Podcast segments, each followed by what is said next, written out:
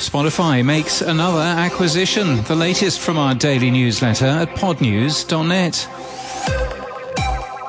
Spotify has acquired Sonantic, what they call a dynamic AI voice platform that creates compelling, nuanced, and stunningly realistic voices from text.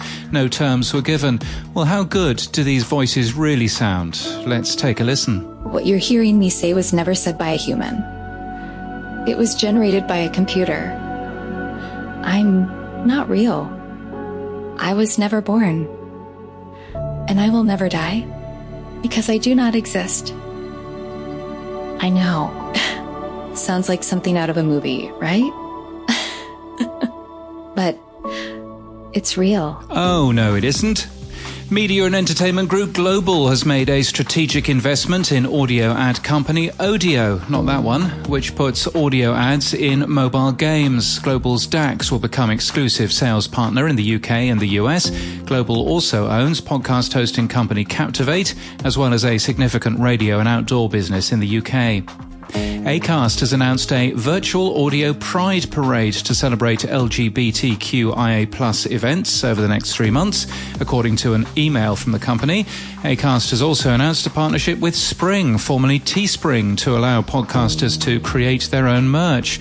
And ACAST has been misleadingly claiming that one of its companies has public benefit corporation status. That means legally defined goals for positive impact on society, workers, the community, and the environment. The website for RadioPublic, a company ACAST bought in February 2021, includes a seal claiming it's a public benefit corporation, while its privacy policy starts with a similar claim. Yet, RadioPublic PBC ceased to exist on December the 31st when its registration was revoked after failing to file. And RadioPublic's new owner, Acast, has no such legal status. Acast also used the RadioPublic user database in February this year to send unsolicited commercial emails. Well, we've been asking Acast for a statement on this since March the 17th.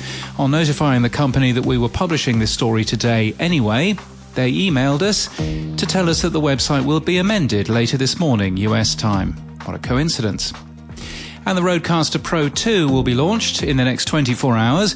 Unusually, units already shipped have been disabled until launch, which is 10 a.m. Sydney time tomorrow or 7 p.m. New York time tonight. And in People News, Tony Moorey has been appointed Bauer Media Audio UK's Content Director of Digital Platforms. He was Group Content Director for two of Bauer's biggest radio stations, Absolute Radio and Magic Radio, and he will oversee the audio and visual content that consumers can access on Bauer owned digital platforms. And in podcast news, in Build Your SaaS this week, Justin Jackson talks to Dave Zohrob from Chartable on what it's like to be acquired by Spotify. Spotify has really big ambitions for its podcast business, and we're hoping to play a very large part of that. Marvel's Wastelanders Wolverine, the latest installment in the audio epic, was launched yesterday. It's a paid exclusive this week and goes live next week on RSS everywhere. Similarly, launching today as a paid exclusive exclusive, live on RSS next week, Queen of Hearts is new from Wondery and Rococo Punch. It's a blind date game show hosted by drag queen Jujubee, who claims dating can be a serious drag. We see what they did there. And The Y Curve is new from journalists Phil Dobbie and Roger Hearing. It's a half hour podcast looking into current events, supported by facts and numbers. The first edition looks at the UK government's deal to send some asylum seekers arriving by boat to Rwanda. And that's the latest from our newsletter. To read all the stories and subscribe, we're at podnews.net.